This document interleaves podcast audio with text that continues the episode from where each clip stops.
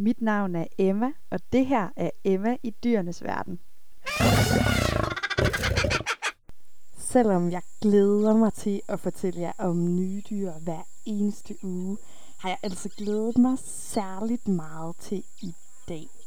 I dag skal vi snakke om to ret høje dyr, og egentlig er det måske ikke så svært at være et højt dyr, når man bliver bedømt af et lille menneske på 169 cm som mig selv.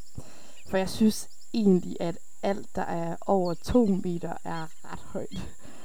Dyrene i dag er begge to dyr, jeg personligt er helt vild med, men særligt et af dem har jeg meget kær. Vi ligger ud med at snakke om det laveste af dagens to høje dyr. Og vi starter altså ud med at snakke lidt om verdens allerstørste nulevende art i hjortefamilien, elgen. Jeg synes, elgen er utrolig smuk, og så er det altså et kæmpestort dyr, vi kan kende på deres store hoved og hannernes kæmpestore gevir. Elge de bliver både høje og lange. De kan altså komme til at måle op til 3 meter i kropslængde og 2 meter i skulderhøjde. Og så kommer hovedet og halsen jo oven i det. Til sammenligning, så synes jeg lige, vi skal tage et lille kig på Rundetårn i København. Rundetårn er 35 meter højt, og hvis vi så skulle stable elge oven på hinanden for at blive lige så høje som Rundetårn, så skulle der altså stå stablet 17,5 elge på skuldrene af hinanden for at nå samme højde som Rundetårn. Jeg skulle selv være stablet 21 gange oven på hovedet af mig selv, for at jeg var lige så høj som Rundetårn. Så elge er altså nogle ret høje krabater. Elgen er selvfølgelig også et virkelig tungt dyr, og de kan så komme til at veje op mod 800 kilo. Hvis vi lige skal forestille os det i en helt anden måleenhed, så kan jeg fortælle, at ananaser gennemsnitligt vejer 1 kilo. Så hvis vi skulle forestille os vægten på en el i ananaser, så skal vi altså se 800 ananaser foran os. Det synes jeg er ret vildt. Så kan man godt måske sidde og tænke, at det må være forfærdeligt tungt at løbe rundt og veje det samme som 800 ananaser. Men i virkeligheden så er elgen faktisk ret hurtig. En el kan nå en tophastighed på 56 km i timen, og det er altså hurtigere end mor og far de må køre i deres biler inde i byerne. Geviret, der sidder på hovedet af en han, kan også blive både kæmpe stort og helt vildt tungt. Det største elgevir, man har registreret, det målte 2 meter fra gevirspids til gevirspids. Og så kan de her gevier altså komme op og veje mod 35 kilo. Det synes jeg er ret imponerende, at de bare sådan lige balancerer oven på hovedet. Det er også lidt skørt med det her gevir, for i virkeligheden så smider øh, hannerne deres gevir en gang om året. Geviret det vokser helt frem til august eller september måned, og så stopper det med at vokse for denne omgang. Og når vi så rammer slutningen af december eller starten af januar, ja, så smider de altså deres gevir, så der kan vokse et nyt et ud. Og det nye gevir, der vokser ud, det bliver altså endnu større end det gamle. Faktisk så findes alien utrolig mange steder rundt omkring i verden, også tæt på Danmark. Vi finder dem altså både i Sverige og Norge og Finland, men de er altså også øh, væsentligt længere væk fra Danmark, øh, for så finder man dem for eksempel i Kanada alle de steder, de bor rundt omkring i verden, der opholder de sig altså i skovene og foretrækker gerne en skov med et vandløb, for faktisk så er elgen rigtig dygtig til at svømme, og de kan altså også holde vejret under vand i op til et minut ad gangen. Det synes jeg altså er ret sejt. Noget andet, der er lidt sejt, det er altså, at vi en gang imellem har haft besøg af nogle svenske elge, for det er altså blevet set et par gange, at der er svømmet elge hen over Øresund og ind i Danmark. Og så er det ude i skovene, at elgen den finder noget at spise. Elgen er en drøvtykker, ligesom vi kender det fra køerne, der går rundt på alle markerne herhjemme. Og at være en drøvtykker vil altså sige, at øh, når man spiser, så tykker man maden, sluger den, og så spytter man det faktisk op i munden igen. Så tykker man det lige lidt mere og sluger det hele en gang til. Så maden den bliver altså øh, fordøjet lidt mere end en gang. Nogle af aliens livretter, de afhænger lidt af årstiderne. Om sommeren, der kan den nemlig rigtig godt lide at spise en hel masse vandplanter, urter og halvgræsser, den finder rundt omkring i de her lidt sumpede områder af skoven. Men den kan altså også rigtig godt lide at spise alle mulige andre planter og grene. Den spiser også både skud og bark og blade fra træerne. Og en af dens absolute livretter året rundt er altså det træ, der hedder vortebirk. Nu hvor elgen er lige så stor, som den er, så skulle man måske også gå og være en lille smule bekymret for, om elgen egentlig er et farligt dyr. I virkeligheden så siger man, at elgen er meget godmodig, og at de normalt ikke kunne finde på at angribe mennesker. Så vi har altså ikke specielt meget at frygte for de store dyr. Og faktisk så er det sådan, så man kan tæmme elge. I gamle dage havde man smuglere, der brugte elgen som et ridedyr til at ride over grænsen mellem Sverige og Finland og smule forskellige ting og sager. Så alien er altså et dyr, der også er blevet brugt af os mennesker, øh, men vi bruger dem altså ikke specielt meget til noget som helst længere. Selvfølgelig så er der også tidspunkter, at alien ikke er helt så godmodig og fredelig, som jeg lige har fået den fremstillet. For sådan en hanel, han kan altså godt finde på at være noget af et hissigt apparat i paringssæsonen. Mest på grund af hormonerne, der pumper rundt i kroppen. Og når vi så øh, rammer den sæson, hvor øh, morelgen eller hunelgen, hun har født sine unger, så skal man altså også øh, lige holde sig på god afstand fra sådan en mor og hendes unger. For hun er altså også øh, klar på at forsvare sine unger, koste hvad det koste vil. Man kan ikke kalde elgen et flokdyr, så når vi rammer foråret og sommeren, så ser man altså sjældent, at hannerne og hunderne de opholder sig sammen. I den her periode, der er det, at hannerne de render rundt for sig selv, og så finder man hunderne sammen med deres kalve, som de har fået efter paringssæsonen, som ligger i efteråret. Det er meget almindeligt, at sådan en hundelg, hun får mellem 1 og 3 unger, og de her øh, de vejer altså typisk mellem 10 og 15 kilo. De første øh, cirka 5 måneder af kaldens liv, der drikker den mælk hos sin mor. Men den lærer altså også rimelig hurtigt at begynde at gå og græsse og spise planter, ligesom dens mor, som den altså følger godt efter.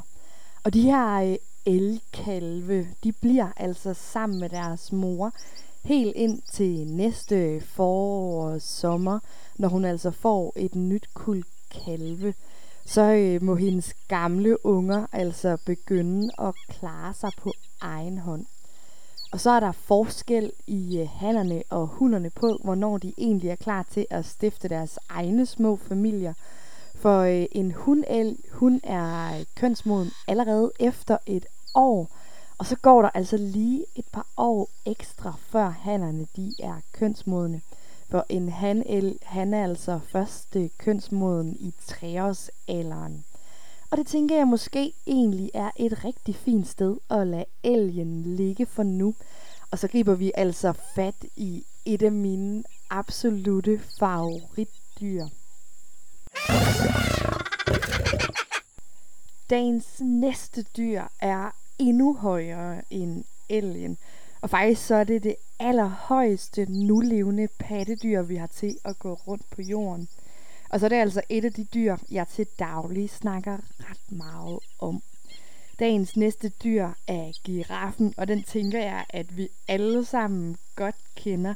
De er nemlig også ret karakteristiske i deres udseende. De har altså den her meget lange hals og den her meget lange tunge. Og så har de altså også deres øh, pletter og de små horn. Men alt det her, det vender vi altså tilbage til lidt senere. Jeg tænker, at vi bliver ved med at måle efter rundetårn, ligesom vi gjorde lige før med elgen. Giraffer, alt efter hvilken af de fire forskellige arter der er, bliver typisk mellem 4,5 og 5 meter høje. Så hvis vi siger, en giraf gennemsnitligt er 5 meter høj, så skal vi altså have syv giraffer til at stå på hovedet af hinanden, for at vi er lige så høje som rundetårn. Så det er altså et ret højt dyr. Og faktisk så er de så høje, så hvis de ville, så kunne de kigge ind af vinduerne på første sal i et gennemsnitligt øh, lejlighedskompleks. Og noget af det, der hjælper giraffen med den her øh, helt enorme højde, det er selvfølgelig halsen. Halsen på giraffen er nemlig virkelig lang. Og noget jeg så synes er lidt vildt at tænke på, det er, at vi mennesker i vores hals har præcis lige så mange nakkevivler, som giraffen har i sin hals. Det er nemlig sådan, så rigtig mange pattedyr helt generelt er udstyret med syv nakkevivler, og giraffen er altså ikke nogen undtagelse. Godt nok så har giraffens øh, syv nakkevivler en lidt anden størrelse end nakkevivlerne hos os og rigtig mange andre dyr har. Så det hjælper altså lidt på det. I dag der finder man kun giraffer et sted i verden, og det er i Afrika. Lidt mere præcist, så er det syd for Sahara. Men for rigtig, rigtig, rigtig mange år siden, der fandt der faktisk også giraffer herhjemme i Europa og i Asien. De her giraffer, man havde i Europa og Asien, de så til gengæld meget anderledes ud, end giraffen den gør i dag. De øh, havde altså helt korte halse og er altså uddøde i dag. Til gengæld så har giraffen en eneste anden slægtning, som stadigvæk har den her korte hals. Den hedder en okapi og bor altså i regnskoven i den østlige del af Kongo. Men okabien, den vender vi altså tilbage til at snakke om i et helt andet afsnit. Udover den her meget lange hals, giraffen har i dag, så er stort set alt andet på giraffen altså også virkelig langt. Og noget af det, der er særligt langt, er altså giraffens ben. Og de her ben, de er måske lidt specielle i forhold til mange andre dyr, vi kender, der løber rundt ud på savannen. For det er nemlig sådan, så giraffer de kun har to forskellige gangarter. De kan altså gå helt almindeligt, og så kan de galopere. Giraffen den er altså ikke i stand til at trave, ligesom man kender det fra en zebra eller en hest. Men de kan altså galopere, og det kan de altså gøre med ret meget fart på. Og de er faktisk næsten lige så hurtige som elgen er, for giraffen har nemlig en tophastighed på 55 km i timen. Så de er altså lige en kilometer langsommere end elgen er. De lange ben her er også specielle på en anden måde. Det er nemlig sådan, så giraffen den kan låse i knæledene. Og det betyder faktisk, at den sagtens kan stå op og sove. Og hvis så der lige pludselig skulle komme fare på færre, så kan giraffen altså bare øh, løbe afsted. Og det er jo ret smart, og det er altså ikke det eneste dyr på savannen, der har den her egenskab. Men nogle af de andre spændende savannedyr, dem kommer vi altså også til at snakke om en gang i fremtiden. Ude på savannen, der har giraffen altså en lidt anden fordel end resten af dyrene, man finder. Giraffen har jo som sagt den her meget lange hals, og den gør altså, at giraffen den kan nå føde, de andre dyr slet ikke er høje nok til at få fat på. Og det er egentlig meget heldigt, når man ligesom giraffen bruger stort set hele døgnet på at spise. Og så er det faktisk sådan, så giraffer de i løbet af et døgn får spist cirka 34 kilo blade og bark og kviste og den slags på træerne nede på savannen. Og hvis vi så lige kigger lidt på munden hos giraffen, så er den lidt sjov. For vi ved alle sammen, at når vi smiler stort, så er det sådan en rigtig stort, flot tandsmil med vores fine fortænder, der møder en. Giraffen den er ikke udstyret med fortænder i overmunden. Til gengæld så har den en ret godt udviklet overlæbe, den altså kan bruge til at hjælpe sig.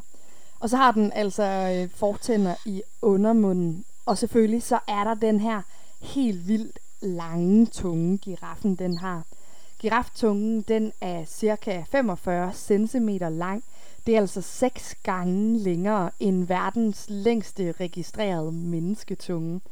Og hvis jeg lige skal tegne et lille billede af, hvor lang sådan en tunge her egentlig er i forhold til giraffen selv, så er tungen altså så lang, så hvis giraffen den havde lyst, så kunne den faktisk slikke sig selv i øret. Godt nok, så har jeg aldrig nogensinde set nogen af de giraffer, jeg kender, slikke sig selv i øret. Men de kunne altså, hvis de lige fik lyst til det. Nu er det ikke kun længden, der gør giraftungen lidt speciel. Og hvis nu man aldrig har set en giraftunge før, så lyder farven måske en smule mærkelig. For alle dem, der har set en giraf stå og række tungen, så kan man skrive under på, at giraftungen den har sådan en blålig lilla farve. Og den er altså god nok. Giraftungen har sådan en blålig lilla farve. Men i virkeligheden så er giraftungen faktisk tofarvet. Så helt inde bagerst i munden på den del af tungen, der aldrig nogensinde kommer ud og ser dagens lys, der har den faktisk sådan en lyserødlig farve, lidt ligesom vores tunger har.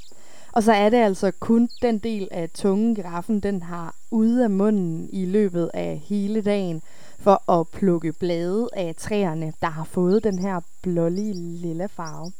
Og farven her, den er selvfølgelig øh, med god begrundelse. For når man går rundt ude på savannen og skal have spist 34 kilo øh, blade og bark i løbet af dagen, så bruger man utrolig mange timer med sin tunge ude af munden i den bane savannesol.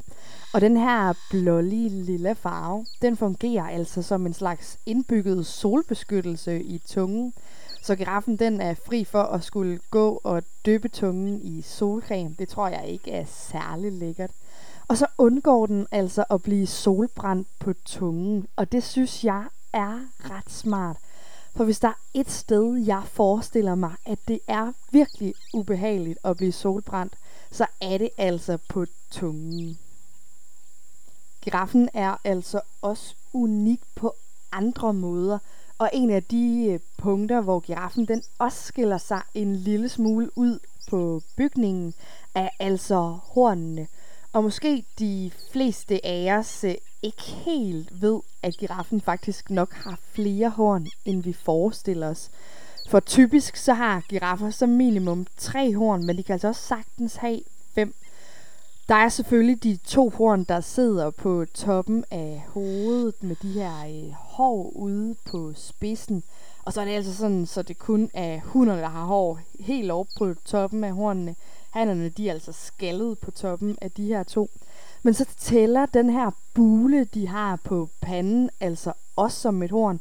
Og så er der altså også giraffer, der udvikler små horn lige bag ved ørerne. Så vi kan altså komme op på de her fem horn. Og hornene, de er altså ret specielle, for når ungen den bliver født, så sidder hornene faktisk ikke fast i kraniet. De vokser altså fast med tiden. Og det øh, sker ved sådan en proces, der hedder ossifikation, og det er sådan lidt indviklet og snørklet, og faktisk heller ikke så spændende for jer at blive kloge på. Så nu har jeg bare fortalt jer, hvad det hedder, og så behøver vi ikke snakke mere om det. Men den her proces har altså givet navn til, hvad hornene bliver kaldt på sådan et rigtig flot videnskabeligt sprog. Der kalder man dem altså for osikler. Og så tænker jeg altså, at vi bliver her ved ungerne. Girafungen, den får en lidt hård start på livet. For girafmor, hun føder altså stående, og det giver et fald til den lille girafkald på mellem halvanden og typisk to meter. Bum, pladask, lige ned på jorden. Alligevel så går der kun et par timer før den lille girafunge den er i stand til at gå, og selvom det lige til at starte med ikke er helt så elegant at se girafungerne navigere rundt på de her meget lange stænger.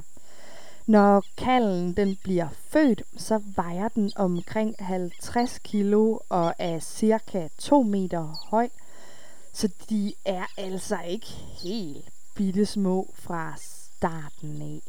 De vejer altså cirka en tiende del af, hvad en voksen hundgiraf hun vejer.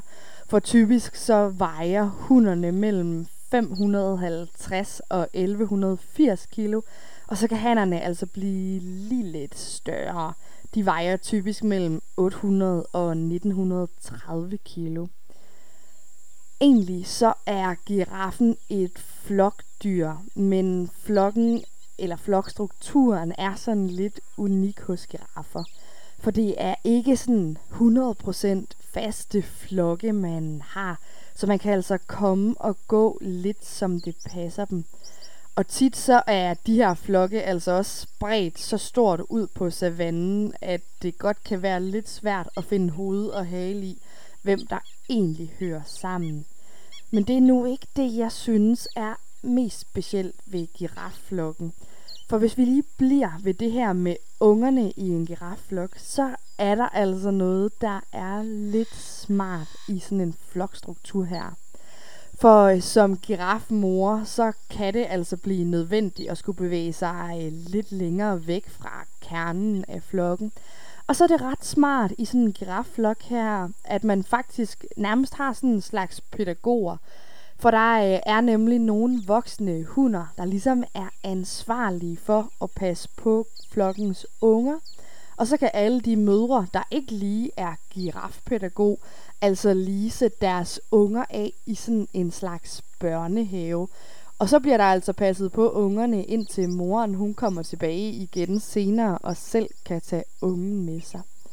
Og det tænker jeg var sådan en lidt sjov bemærkning at slutte af på i dag for snakken om de her to meget høje dyr. Tusind tak, fordi I har lyttet med igen i dag. Det er jeg simpelthen så glad for, at I gør. Og så glæder jeg mig altså allerede til at fortælle jer om to nye dyr i næste uge. I mellemtiden så kan I jo hoppe ind på Instagram eller Facebook og følge med derinde. I kan bare søge på Emma i dyrenes verden begge steder, så burde siderne altså dukke op. Der foregår altså alt muligt hyggeligt, og man kan altså en gang imellem få lov at se lidt af, hvad der foregår bag kulisserne på den her lille podcast, jeg har fået startet op her. Jeg glæder mig til, vi ses i næste uge.